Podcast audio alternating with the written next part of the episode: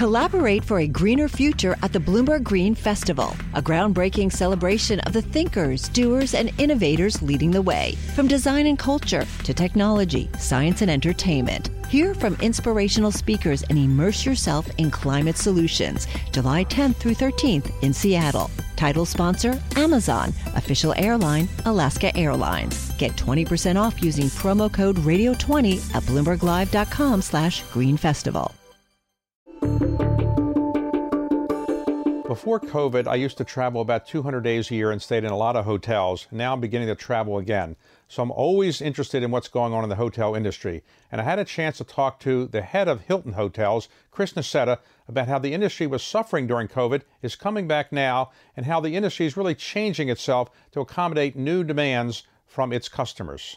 So, of all the industries in the United States, probably the lodging industry has been the most heavily impacted by COVID.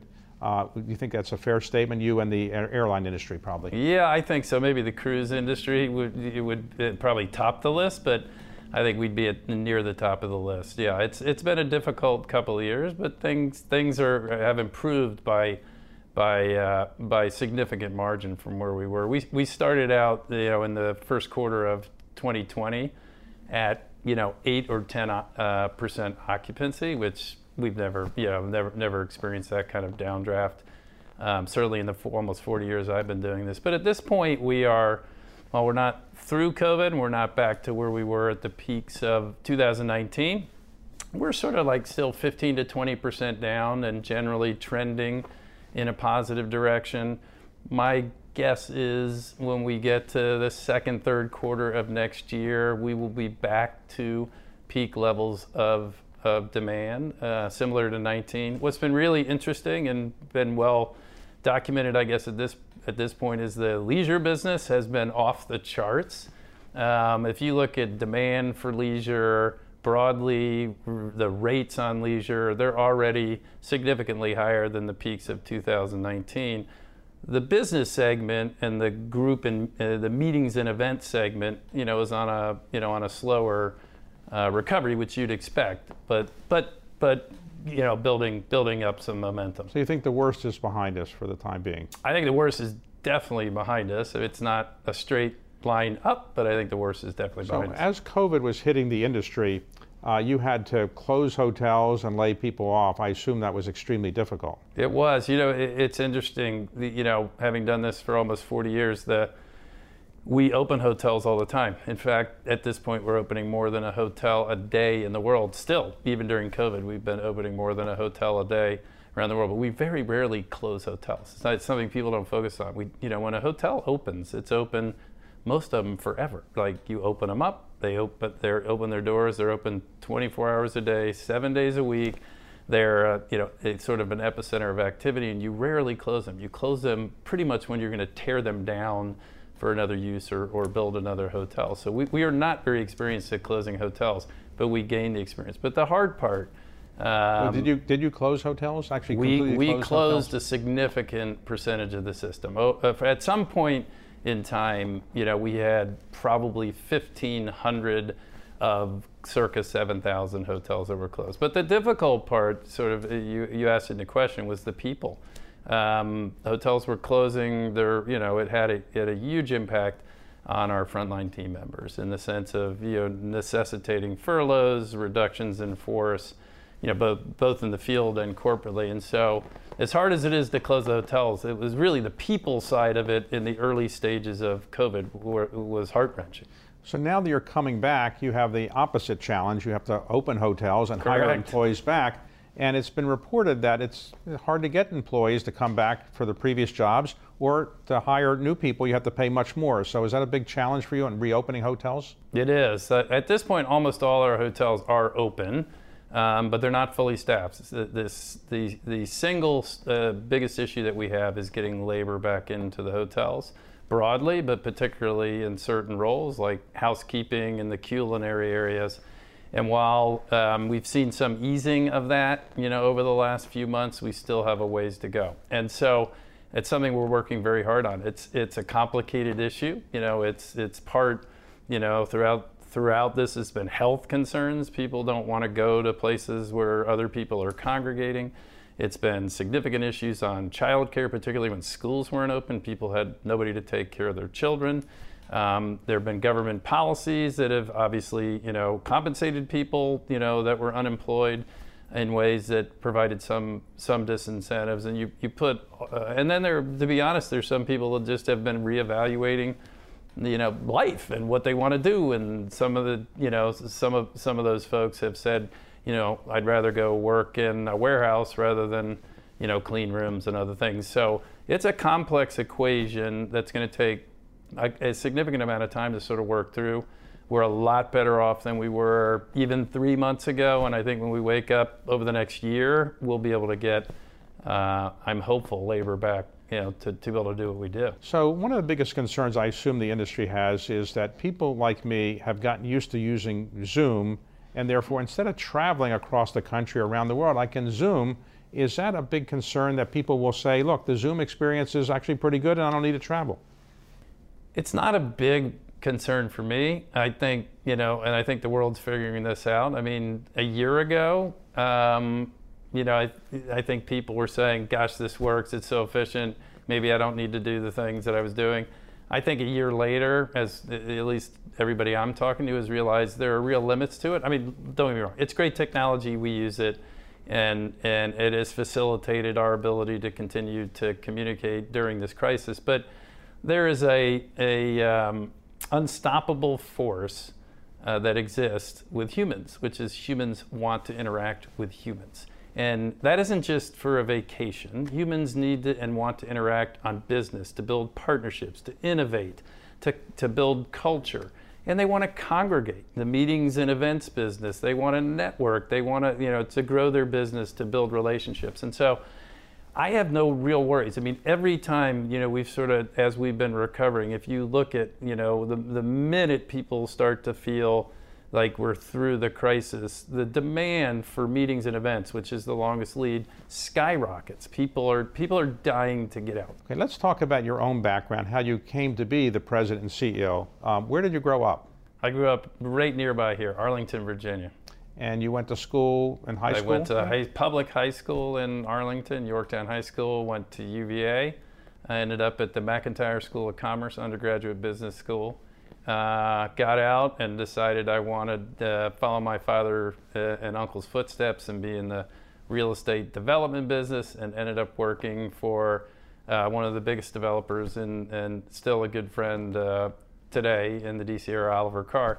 And my first job was actually ended up being a hotel, which was the Willard Hotel and Office Complex. So Oliver Carr was it was an individual who built a very big real estate company in Washington D.C. The company's still around.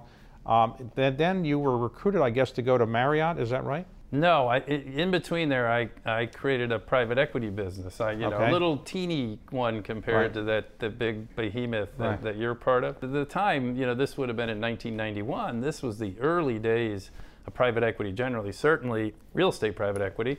And our view was th- that it's, there's going to be massive opportunity as a result of the displacement going on in the S&L crisis. Just so much inadvertent ownership of real estate on the wrong people's balance sheets and we wanted to get out and uh, and take advantage of that. So we did. So for five years, my partner and I went out and uh, had a fabulous private equity business. We did, you know, a lot of deals. Probably, you know, seems like small numbers today, but probably a half a billion dollars of deals across the spectrum of hotels and office. Did a lot of tax exempt multifamily uh, in, in in our fund and uh, had a lot of great partners, um, one of whom was Blackstone, and then got recruited, my partner and I, to go to what was then Host Marriott um, after, after doing that for five years. Host Marriott was the real estate arm of Marriott Hotel. Marriott had split the company into two parts. One was the brand Marriott that operates the hotels and manages them. The other part was owned the real estate, right? And that yep. was Host Marriott. Yep. I came in as a COO, and I became the CEO within four years. Uh, my partner in our private equity business, Terry Golden, was CEO. I was COO. He retired in four years, and I and uh, and I took over. All right, CEO. so you're running Host Marriott. You did a very good job, as I remember it. Um, I, I, think so. How I did you come so. to uh, Hilton? I mentioned in my private equity days, I'd gotten to know the Blackstone guys, you know, really well. John Schreiber, then, who's since retired, John, but John Gray, you know, particularly really well. Um, Steve Schwarzman, a, a bit, and um, when I got to host as a result of that relationship, and given their interest in the hotel space, we did a bunch of um, transactions with them. So while I had known them, I got to know them really, okay. really uh, well. And as a result of that relationship, I guess when they decided, you know, in July, early, late June, early July of 2007, that they were going to buy Hilton, John Gray called and said, "I got, I've got the perfect job for you. We know you, we like you, we trust you. We think you've sort of trained your whole career to be able to run a company like this. We think there's huge amount of upside and uh, potential. This this company's been grossly undermanaged." and you should come do it. Um, and I said, What are you, crazy? Um, I'm going to pick up my wife and my six little daughters at this time, and we're going to move to Beverly Hills, California. My, you know, I, I famously said like, well, we're going to be like the Beverly Hillbillies out. You know, right. I don't see the Nassettas on on Rodeo Drive, uh, but those that know John Gray know that uh, he's very persuasive.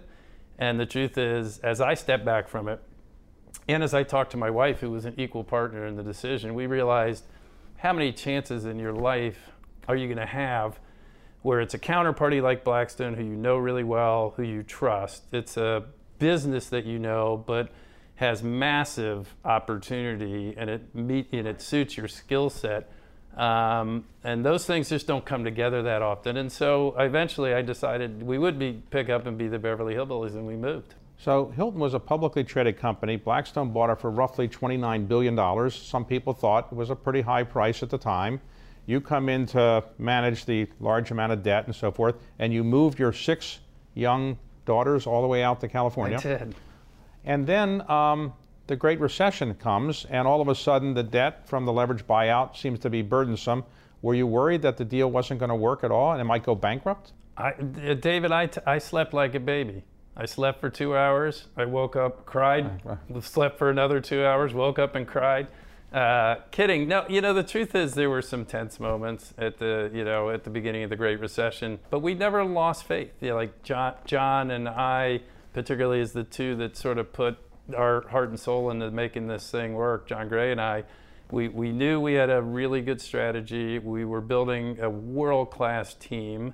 And, you know, I'm a big believer in a steady hand on the wheel. What goes down will come up. You know, don't panic. If you've got a strategy, work the strategy, adapt it to the times, and, and you know, you'll get to the other side. And we did. Hi, I'm Ron Kruszewski, Chairman and CEO of Stifel. Financial advisors. If you're not growing your practice, you're losing market share. Stifel is a growing entrepreneurial, advisor centric firm built for successful advisors like you. Imagine having the resources of the largest wirehouses and the support of the boutique shops, but none of the bureaucracy to get in the way of you serving your clients. At Stifel, it's your business, your book, your clients.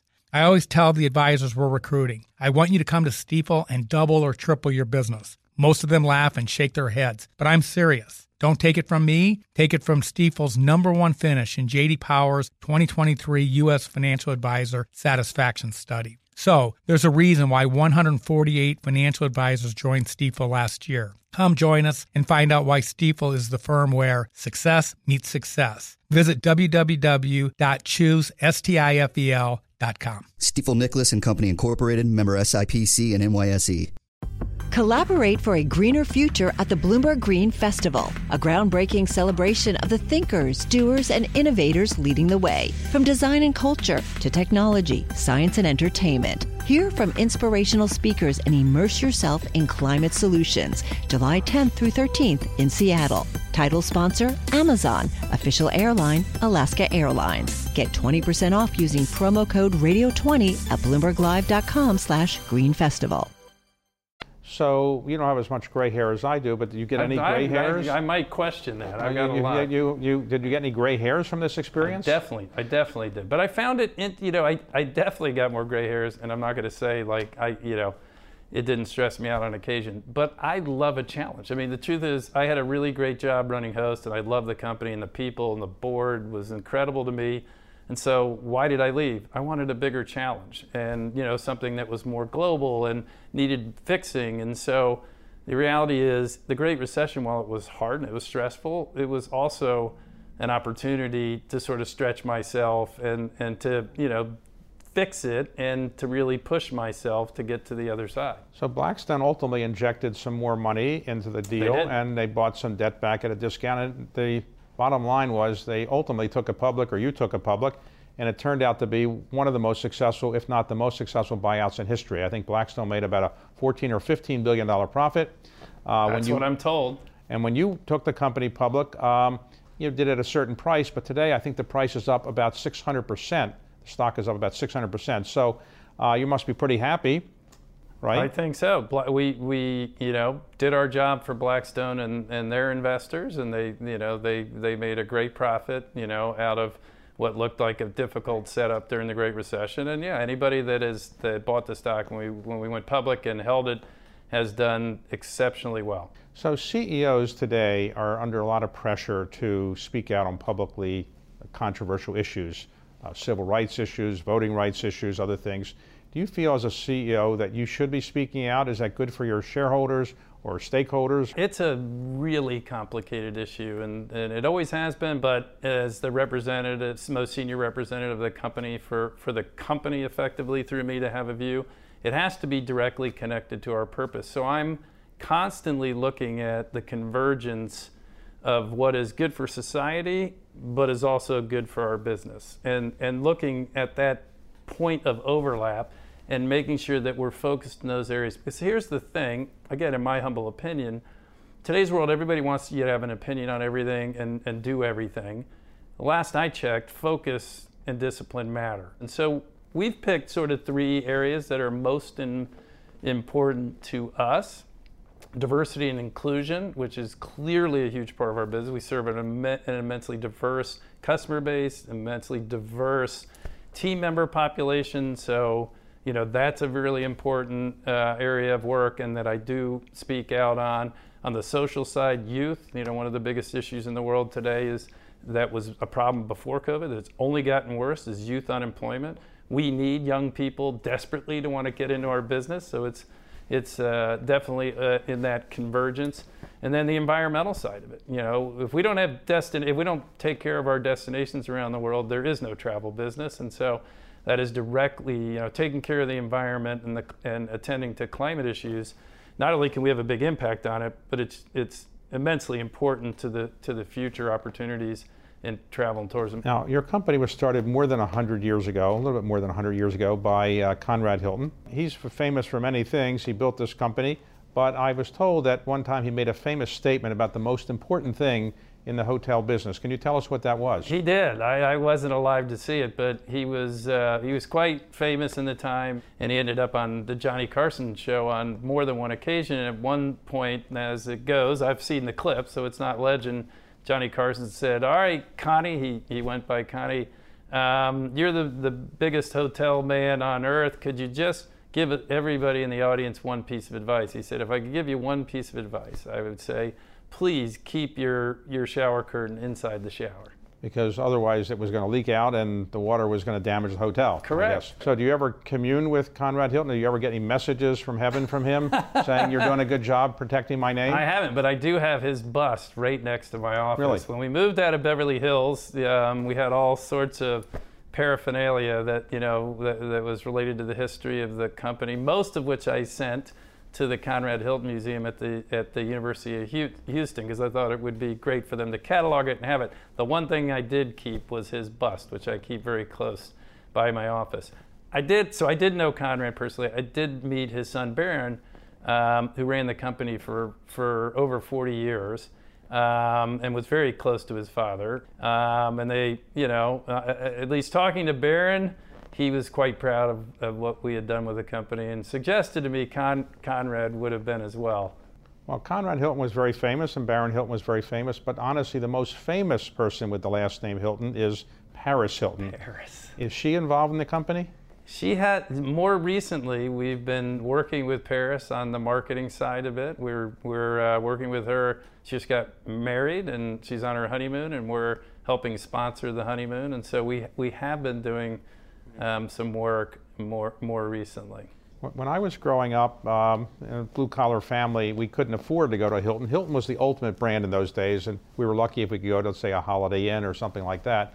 Um, over the years, Hilton name hasn't yet been seen as maybe as ultimately elite as Ritz Carlton or Four Seasons. Is that a fair statement in some respects? Yeah, it is, and, and by choice. If you go back 50 years ago, Hilton was probably the leading pioneering luxury brand on earth. But as time went on and as we learned that segmentation mattered in the business and that the customers had these different needs, we really tried purposefully to make Hilton a four star brand to allow for other things above it. So your ultimate luxury brand is that Waldorf Astoria? That's Waldorf Astoria. Our luxury brands are Waldorf, Waldorf Astoria, Conrad, and LXR. You're in a Conrad okay. as it turns out today, but the very highest end of luxury for us is, is Waldorf, then Conrad, and LXR is a collection of luxury, historic luxury hotels. Now, in New York City, there's the famous initial, Waldorf Astoria, which has been under construction or rehabilitation for a few years.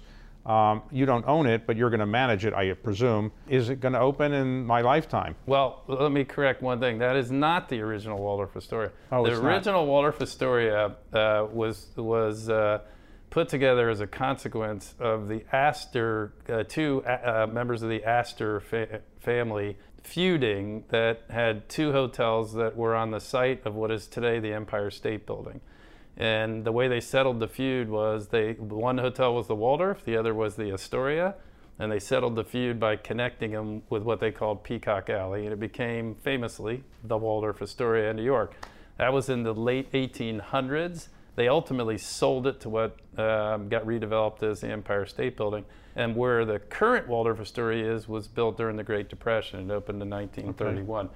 And is under massive redevelopment um, and should open, reopen as what I think will be the best luxury hotel in New York in 2023, with 400 rooms and you know about the same amount of high-end luxury apartments.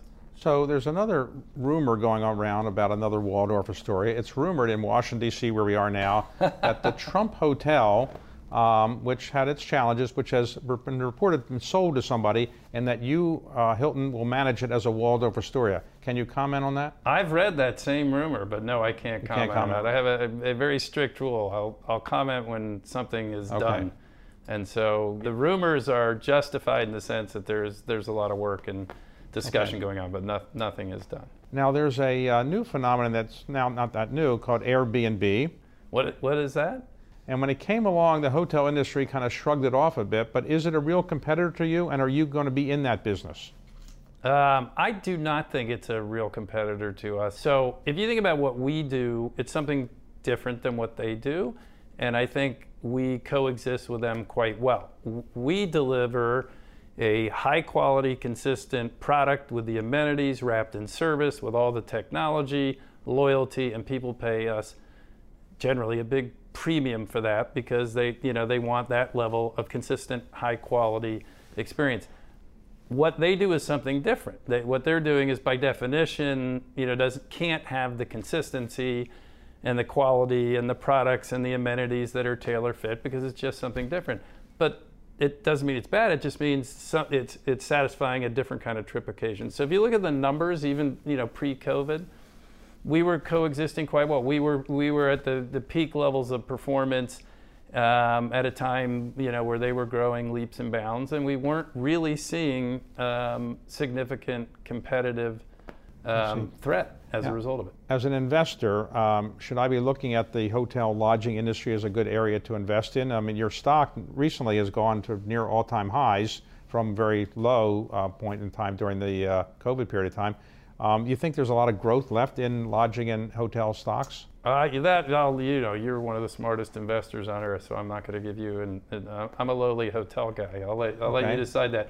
I think why the stocks have performed well is um, really quite simple. I think it's an underlying belief that the business broadly will, demand in the business in all segments will come back and will ultimately over time grow to be greater than it was before, which I believe. And I think in our case, why we've performed well is I think they believe, investors believe that the decisions we made, that we had a very good capital light business that was that was growing faster than anybody in the industry before the decisions that we made during COVID put us in an even better position where when we get to the other side of it, we're a higher market share, higher growth, higher margin business. And um, the market, as you and I both know, as a result of a whole bunch of things in, in, in terms of fiscal policy and the like, is just looking further forward. And I think when people look forward, two and three years, they like what they see in the industry, and I'd like to believe they really like what they see in terms of what we can deliver. You've now been doing this about 14 years, if I count the numbers right, and you're 59 years old. I am. So, have you thought maybe I should go do something else? I can't do anything better than I'm already doing. I've already turned this company around. I've made a lot of money for the investors, the shareholders, and yourself. Are you happy doing this? You're going to do this for the foreseeable future? I, am going to do it for the foreseeable future. I love what I do, and the reality is we've accomplished a lot. You, as you described, we've made Blackstone a lot of money. We made our shareholders a lot of money. More importantly, we've grown the business, and we've been a huge engine of opportunity. If you think about all the jobs we've created around the world, all the communities we've made better places, all the ownership groups who we've helped uh, grow their business, and, and having built a world-class culture you know, the opportunities we've created for upward mobility for people. And this business, I would still say, is like a coiled spring coming out of COVID, particularly. So I feel like we just have more to do. I'm, you know, my job, my job's far from done. Thanks for listening. To hear more of my interviews, you can subscribe and download my podcast on Spotify, Apple, or wherever you listen.